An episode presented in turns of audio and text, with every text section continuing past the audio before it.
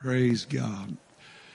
Hi, we have been looking at the Sermon on the Mount for the last couple of Wednesday nights, and I had hoped to conclude that tonight, and was talking with my brother earlier today, and I had written down at the top of my notepad a passage of Scripture, and when he and I started talking, that was the verse that he immediately went to.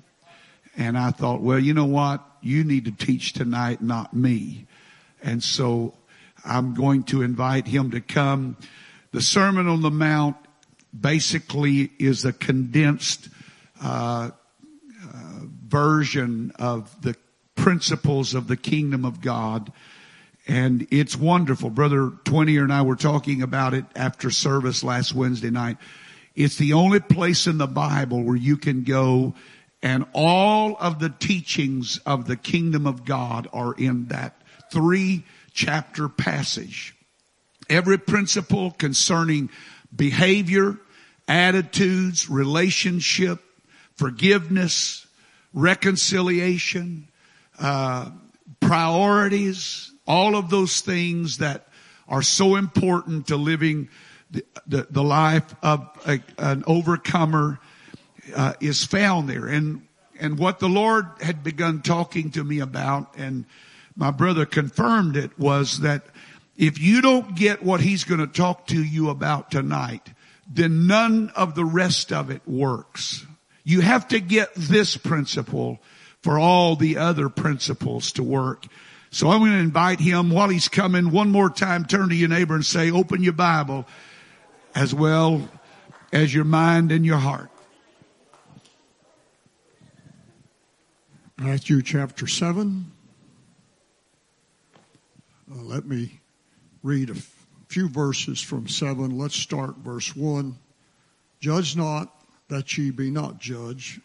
For with what judgment ye judge, ye shall be judged, and with what measure ye meet, ye shall be measured to you again. If thou beholdest the mote that is in thy brother's eye, but considerest not the beam that is in thy own eye, how wilt thou say to thy brother, let me pull out the mote out of thine eye, and behold, a beam is in thine own eye? Verse number 21, not every one that saith unto me, Lord, Lord, shall enter into the kingdom of heaven. Or he that doeth the will of my Father which is in heaven. Many will say unto me in that day, Lord, have we not prophesied in thy name, and thy name have cast out devils, and thy name done many wonderful works? And then will I profess unto them, I never knew you. Depart from me, ye that work iniquity. Therefore, whosoever heareth these sayings of mine, and doeth them, I will liken him unto a wise man which built his house upon a rock. The rain descended, and the floods came, and the winds blew and beat upon that house, and it fell not, for it was founded upon a rock. Everyone that heareth these sayings of mine and doeth them not shall be likened unto a foolish man which built his house upon the sand. The rains descended, the floods came, the winds blew, and beat upon that house, and it fell, and great was the fall of it. It came to pass, when Jesus had ended these sayings, the people were astonished at his doctrine, for he taught them as one having authority, not as the scribes. What I would like for you to notice is the last part of this chapter 7. You could actually say that this is the altar call to the Sermon on the Mount. So for a few moments tonight, let's look at what Jesus concluded the Sermon on the Mount with. Lord bless you, may be seated.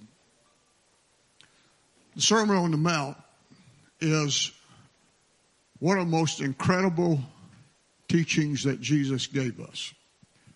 Now, I have to be honest with you. When I read the Sermon on the Mount and I look at what it says carefully, it is incredibly irritating. Now, it might not bother you, But if my brother smites me on the right cheek, I'm supposed to turn the other. If he says go a mile, let's go two. If he wants my coat, that's irritating.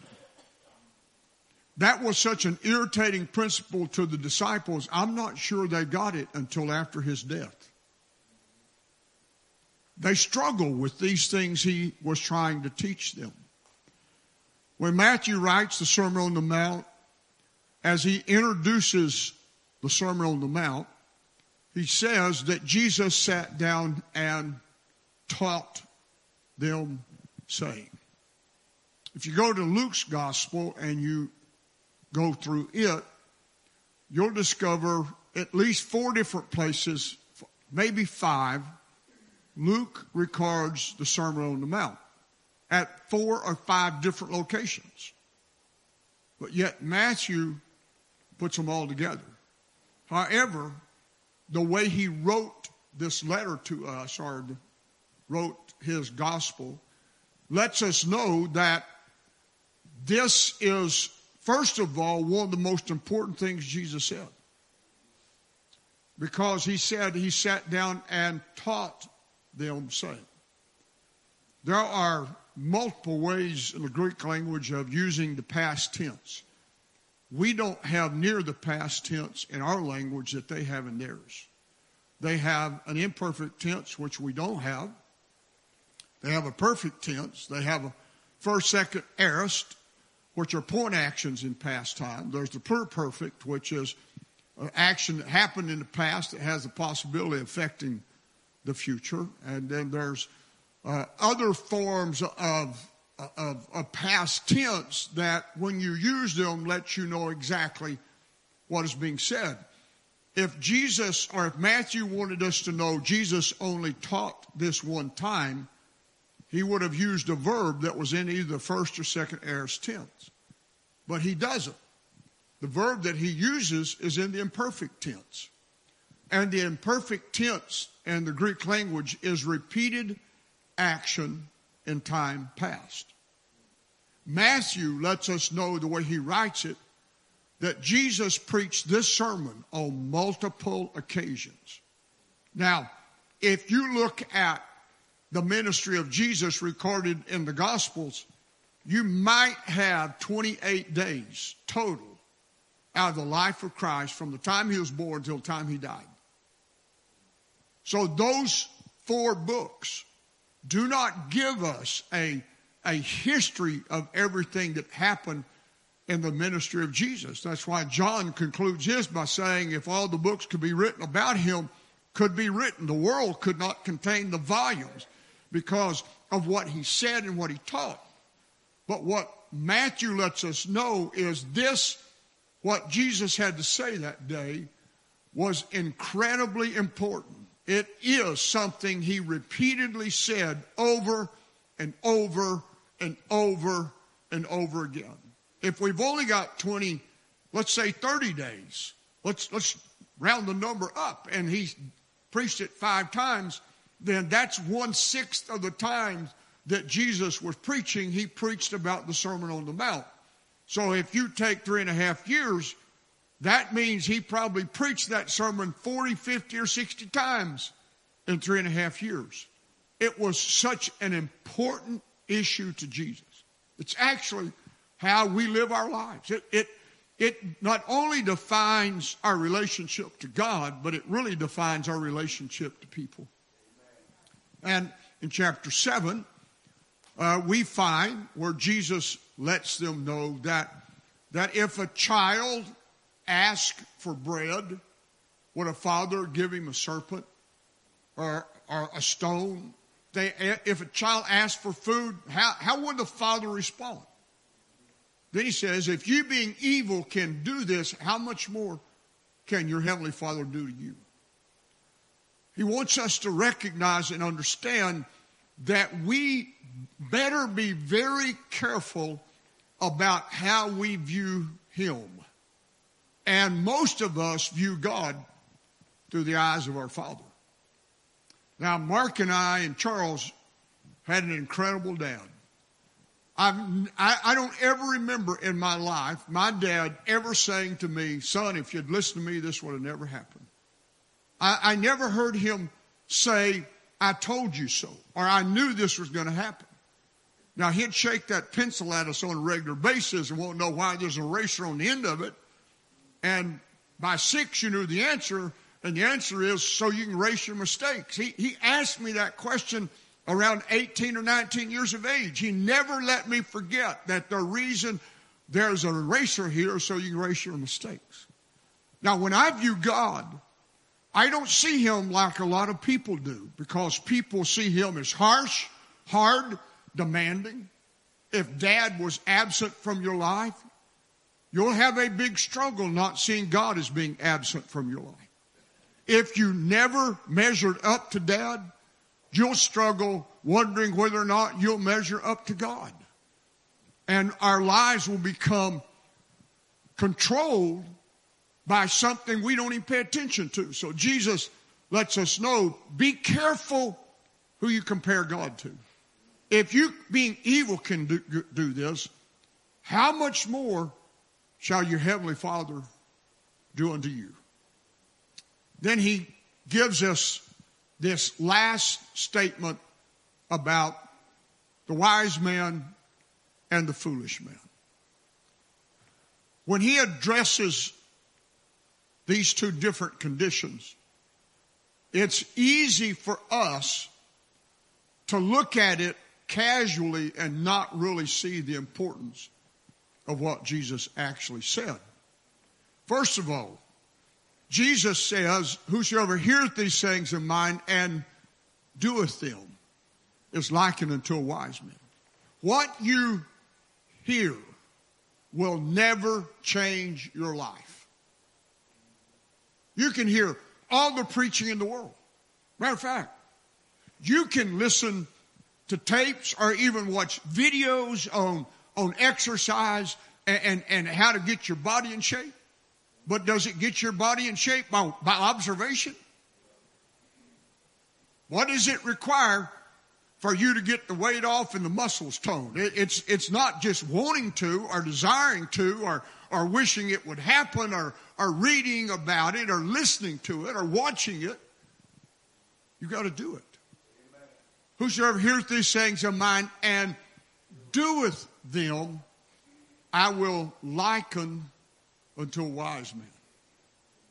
What I hear will not change my life. What I do changes my life.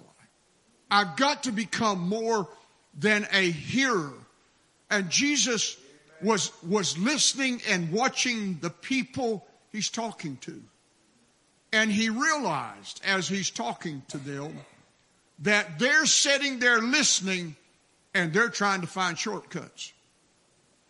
They're hearing every word he's got to say, but they're trying to figure out, okay, how can I get around this? What can I do not to have to do all these things? And they're following the path of least resistance. And that's our nature. It is human nature to try to do things the easiest way possible.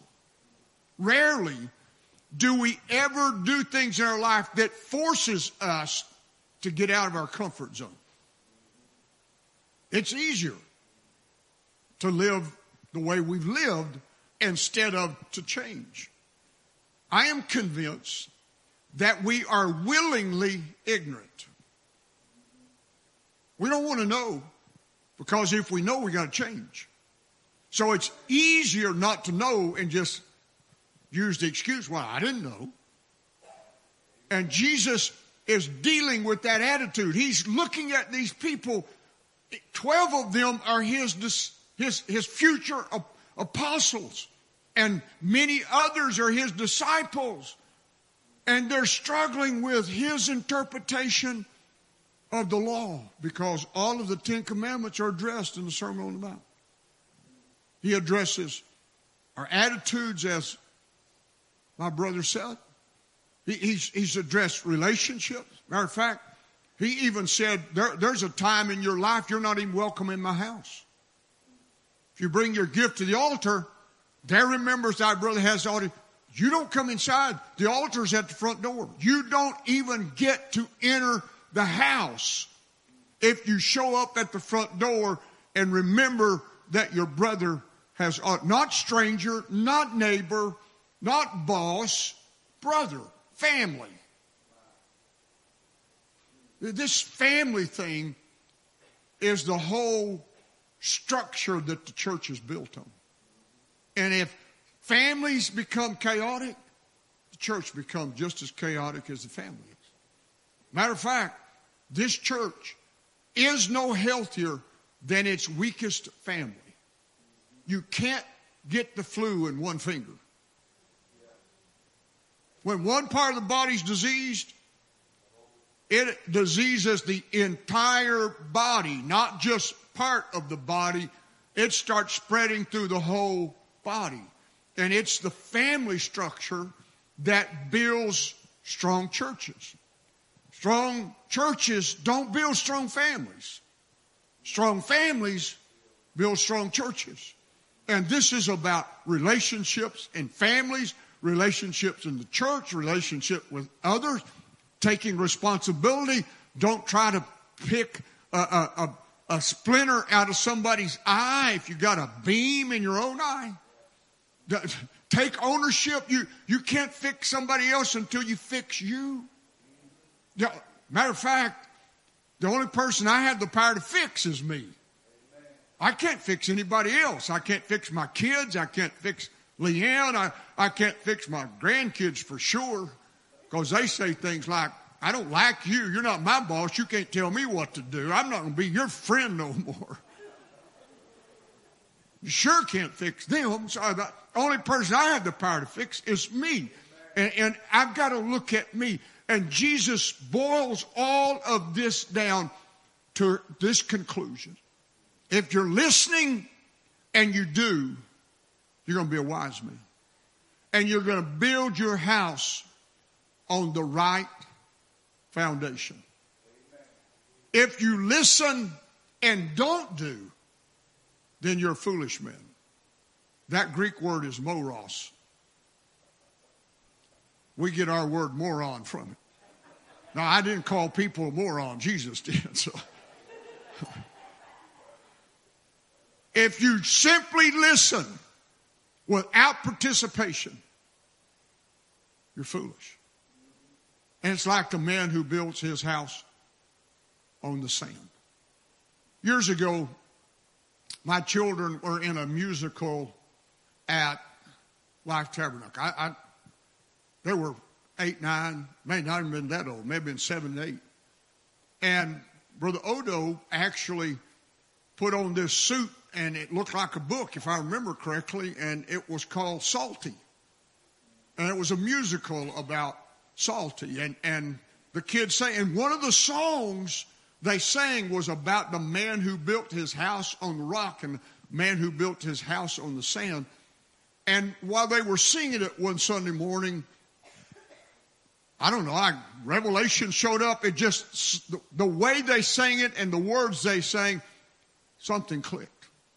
And I realized sitting there that Sunday morning, I had really missed what Jesus was trying to say in his conclusion of the Sermon on the Mount. When Jesus says the wise man builds his house on a rock, our instant thought is, man, that's the best building material you can find. But the truth is, it's the worst. The best building material you can build a house on is sand, if it's in the right place with the right conditions. Because sand doesn't expand, it doesn't contract. When the sun shines in the morning, it doesn't swell. It's not like clay that gets water in it and grows in size and you get upheavals in the ground, and you see the ground move as a result of the water in the clay, and sand doesn't do that. Sand lets the water go right through it. Sand gets its strength from the layers beneath it. So if there's a solid clay layer beneath it or a rock layer beneath it, it's the best place you could build something because it's never going to move. The houses were not destroyed by what they were built on. They were destroyed by where they were built at. It's not what you set the foundation on. It's where you locate the foundation at.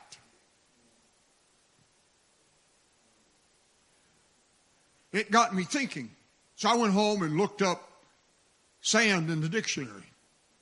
And Webster's dictionary defines sand as the decomposition of rock. It's what a rock used to be. But storms, weather, life, conditions break little pieces of it off. Because it's not heavy enough, water washes it somewhere else. Where does water always go to? The lowest place in life. So sand is the lowest place in life you could get to. When something's built on sand, sand is found in three basic places. By the ocean, by a river or stream, or in the desert. It's the product of no water or no rain on a regular basis that things lose their ability to stay connected and they become sand.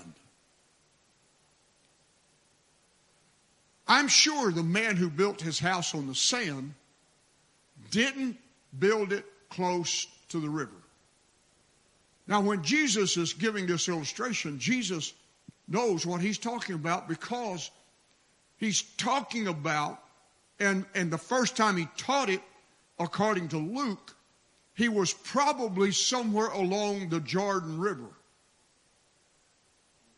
The Jordan River starts at least 1,200 feet below sea level at the north, and by the time it gets to the Dead Sea in the south, it's 1,600 feet below sea level. If there wasn't mountains surrounding it, it would be all filled with water and an ocean. But it has this water, this freshwater river that runs through the middle of it that starts fresh on the north, but when it gets to the Dead Sea, it becomes the saltiest body of water that exists. If you ever walk out in it, it is the slimiest feeling that you ever can have in your life. You can't get it off of you. It's slick. It's almost like you can pick it up in your hands. You can't drown because you can't sink. When you walk out in it, you just float on top of the water because of the salt that's there, and it's so salty. But that valley has two cliffs on either side. One's on the west side, the other's on the east side. Now the distance across the valley from east to west is in some places close to 100 miles. But it still has that same cliff on the Jordan side that's on the Israel side. And when Jesus said the man who built his house on a rock, he's referring to a towering cliff. And the only towering cliffs that existed in Israel was the Jordan Valley. So when he uses this illustration, everybody there knows what he's talking about. One man says, I'm going to pick out a spot way up there on that cliff, and that's where I'm going to build my house. The other man says, oh, it looks much better down here. What is the number one sound generated sound that people use to put people to sleep with? What is it? When people can't sleep and they get a noise machine, what's the number one sound that they use? Water. An ocean, rain, it's water. Because the sound has this ability to put us to sleep. So many times we look at things and we look at, okay, will this be easy or will this be hard? Will I have to struggle or won't have to struggle? Will it be easier to live here The man who built his house on the sand, everything he needs grows in sand. What grows on rock? Nothing. There's no place for roots to get. So you can't grow anything on rock. The man who built his house on the rock has to climb out of the valley every day to go home. And then he has to climb down the cliff to go to work, because there's no work on top of a cliff. But the man who built his house on the rock looked at life and said, you know, it might be a lot easier if I lived up there than lived down here. So I will struggle every day of my life. I'll get up in the morning and struggle to work. I'll struggle coming home from work. But I refuse to let my family be put in an environment where they can be destroyed in just a moment's time. All of the building materials may be here. The tallest trees, well, not the tallest. Most of the tallest trees grow in sand. The sequoias don't grow in sand. They grow up on a mountain. But the only way they can grow is they have to interlock the roots, and they lock onto the rocks. That's the only way they can grow. But the pine trees and the fir trees, they grow by sand. And they put a root down called taproot that gives them the ability to withstand time and weather. So the building materials of a home, a house, is in the valley. It's the best place to grow crops, because all of that runoff brings all kinds of minerals. It may be the garbage dump of life, which really that's what it is. One man looked at his life and said, okay, this is easier to build here. He was trying to find the path of least resistance. How can I do this without a struggle? And he builds his life based upon ease. I had a friend who wanted to build a really nice house here, and he bought a piece of property. And he called me one day and said, I'd like you to look at my piece of property. I bought it, and I'm going to build a home here, and I want you to tell me what you think about it. Well, it's in a gated community, north of Interstate 10. When you drive into that community, there's no noise there. There's so many trees. It's beautiful. All kinds of trees.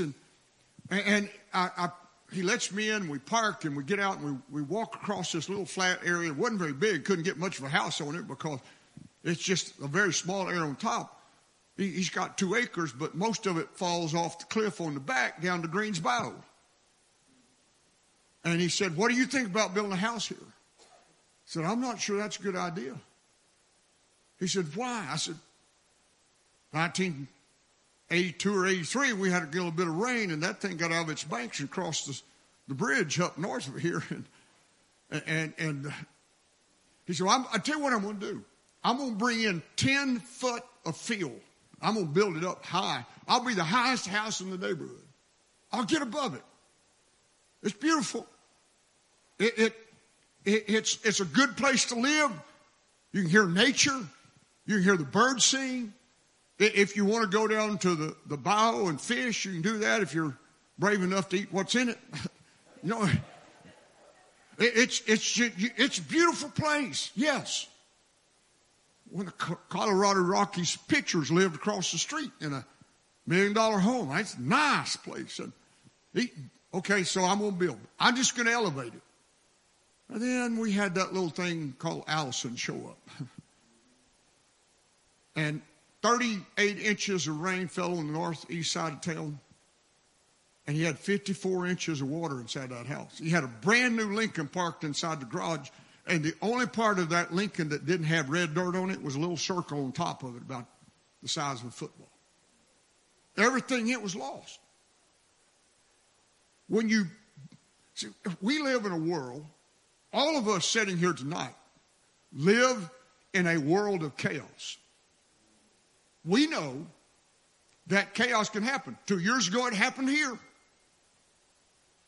54 inches of water in 3 days' time is a whole lot of water, no place to go. So But we look at it and calculate, how can I do this and what can I get by? Can I live with this or tolerate this? If it happens, I'll rebuild. The guy who built on the sand knew his house would be destroyed when the river got out of its banks. When the storm came and the water rose, it was the river that washed his house away. When you build your house in certain conditions, you got to spend the rest of your life worrying about where it's going to be destroyed, because there might come a rain that washes it away. The guy who built it on the cliff, hey, he could go to bed every night with it raining, because it could put him to sleep. It's never going to, that will never flood up there. Whosoever hears these things in mind and doeth them is like the man who climbs a cliff and says, I might have to work there. I might have to be there every day, but I don't have to live there. I can get my life above that junk and garbage, and I can get to an elevated life where if my enemy shows up, I can see him from a long way off. An entire army cannot defend a valley, but one man can defend a mountain.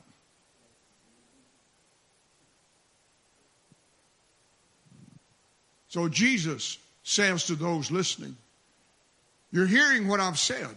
I irritated you because it irritates me to read it. I don't like it. My nature doesn't like it. I got a get even nature. You may not have one. I do. You do me wrong, I won't let you get by. It's in my nature. Anybody who's task-oriented has that problem. So all you loners in this group, you got the same problem I got. Don't lie about it. Say you don't. You got memories like elephant. You believe it. Remember everything everybody's ever done. I can tell you the day, the time, and the place. And Jesus told me I got to turn all that loose. I'm not allowed to keep that. That's irritating. So I got to look at it and say, okay, if I follow what he says, my home will be better. My relationships will be better. My family will be better. My life will be better. But I can't look at life and try to figure out what's the path of least resistance. What's the least I have to do to get by? What's the minimums I have to deal with or do in life? I can't look at life looking for minimums. I've got to make a decision. Okay,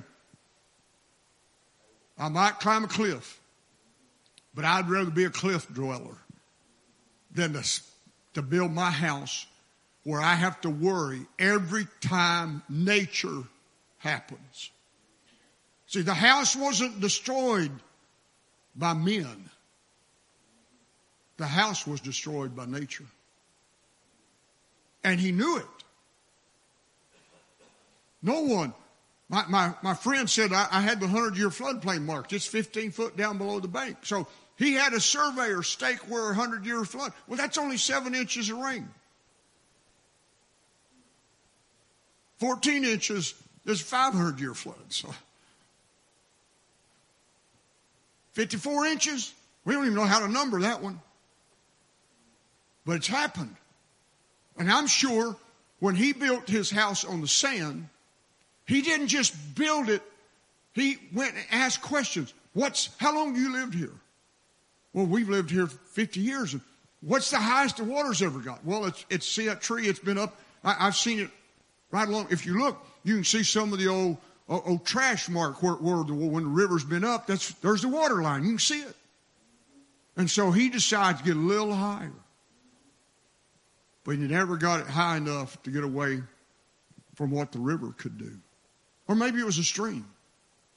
But he got it too close to where disaster could be. And that's what Jesus warned his disciples. It's easy to court disaster and calculate how much chaos you're willing to tolerate and live with. Unfortunately, everybody that lives in Houston's done that. We have literally done that. I go to California. First question I'm asked, every place I go that's new, that I haven't been to before, first question out of everybody's mouth when they find out I live in Houston, aren't you terrified of a hurricane? I've heard that 1,000 times. That's not an exaggeration. It got irritating, so I started asking, well, aren't you terrified of an earthquake? I at least know when mine's coming, I can leave. You don't have a clue what's going to happen to you. See how our minds reason?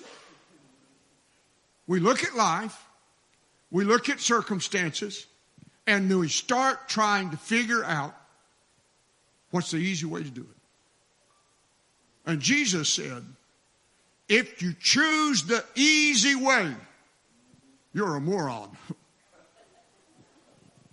Now, I didn't say that. He did. It's in the text. It's in the book. You're a moros. The fool has said in his heart, there is no God. The moron has said, that's what the scripture says. When I choose to try to find, there's too much junk up here. I keep feeling it as I trip on it. If I keep trying to live as close to the edge as I can, it's going to produce chaos. When my wife and I married back in 1972, she was the proud owner of a red Volkswagen Beetle. I had to put the thing on to get in it. I'm 6'1", and I'm trying to crawl behind that wheel to get in that thing. And my dad bought cars that had been wrecked and fixed them, and he had bought a Delta 88. Anybody remember those things?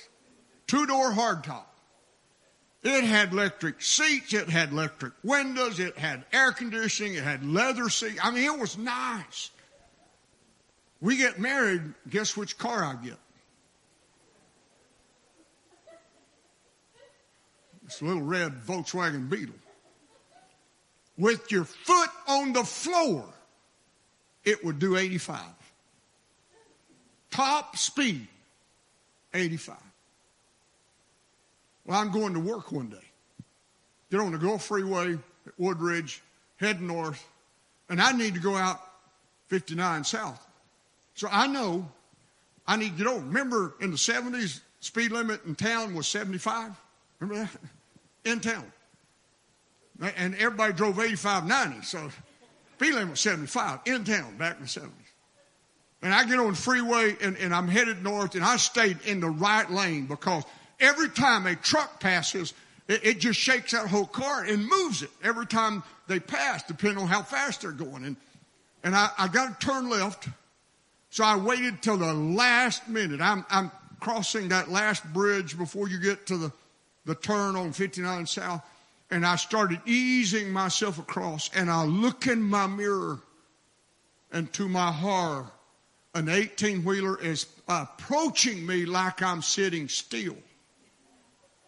Now, I'm doing 70. He's got to be doing 90 miles an hour. I mean, here he comes, and I grabbed that steering wheel with both hands because I knew what was about to happen. And when he went by, he moved me up against the guardrail. I'm fighting not hitting all the guardrail. They didn't have concrete then, all those posts. And I'm fighting not to hit that guardrail. And when he got by, he sucked me right behind him, and I'm doing 95 miles an hour down the freeway. And there ain't nothing I can do to stop this stupid thing. It took me 2 miles to get out behind his wake. I missed my turn. When you live close to the edge, when life brings something by, it's going to always push you back to the middle. But the vacuum behind it will suck you in behind it and take you places you don't want to go. So Jesus is warning his disciples, be very careful where you choose to live your life. If you choose to live here by the valley where it's beautiful, where everything grows, where you can work, where you can have a crop, where you can do these things, life's going to bring some things. There's a wind going to blow. And when the wind blows, where's it going to take you? Or would you rather Start practicing what's not easy to do. And when you start practicing praying for your enemies, that's one of those things he said too. It's all here. Pray for those who despitefully use you. Love your enemies. If you have an adversary, agree with him. Don't fight him. My nature don't like that. I don't know about yours. Mine don't like that at all. But that's what he asked. So we got to make a choice. Where am I going to live? My choice. He will never make me climb a mountain. I don't have to build my house on Tarn Cliff. I can live in the valley. He won't make me move either. He just warned me of what's going to happen if I'm living in the valley. Because in a valley, you can never see your enemy until he's there to pounce. And then it's too late. Devil's never going to sneak up on somebody who's got a house on a cliff. You can hear him coming, see him come a long way off. When you choose to live by the edge, I've had the unfortunate responsibility of dealing with some people whose lives wrecked. I've had phone calls that kind of go like this. Brother Hughes, my world's burning down around me. I'm losing everything. I need you. When can you come? And my response is, well, I'm not even in Houston. I won't be home till next week. You got to come as soon as possible. I said, okay. Probably Tuesday or Wednesday if I can get there. Okay. Then I get there. The first question I'm always asked, and this happened too many times for me to count. First question I'm always asked is, how did I get here? No one ever starts on a journey that's going to wreck their life intentionally. No one. They lost churches, families, lives totally wrecked. And first question is, how did I get here? Well, I quit living on a mountain, and I started living in a valley. I quit deciding, you know what, it's easier to live life here, harder up there. So let's go with ease. You don't understand, my day's full, and I don't have time. And so you never intend to go where you wind up. But if you do what he says, I'll never get that phone call. You know what I've discovered about being a minister?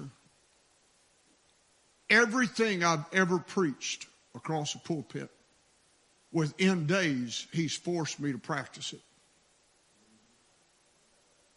Not months. Matter of fact, I preached about offense one day to a bunch of 1,200 singles that they're a singles conference, and I guarantee all 1,200 have been offended. And I preached to them about offense, and I can't even get out the door before I'm told I'm an old man on a soapbox and nothing I have to say is spiritual. And I got offended before I even leave the house because I preached on offense. He will demand you practice what you preach. Amen. You can't just say it. It's not words, it's action. We have to become doers of the word. Please stand. Gracious Father, thank you for your incredible word. Thank you for the resource you have left us in life to live life to its fullest. Thank you for causing men under the inspiration of your Spirit to write and record the scriptures that we have today, because they address every issue of our life. There's not a problem I encounter in my life that your word has not already covered. There's nothing new in the world I live in today. Your word has covered it. So thank you for giving us the instructions and the roadmap. And if I will simply live what you ask me to live, and I become the doer of your word, my life changes, my family changes, and everybody's life around me changes, because I'm not just hearing, I'm practicing. I'm loving people. I'm letting you convict my heart when I show up. If I've said something to injure someone in my family and I try to walk through the doors and your spirit convicts me and won't let me come inside until I fix the words that I have used to cause hurt in somebody's life, because your word will always convict me. If I'm living up on the cliff, if I'm built on the rock, your words will convict. If I'm living in the valley, I'll probably lose all my conviction because I'm just looking for the easy way, and so nothing's going to challenge me to become different.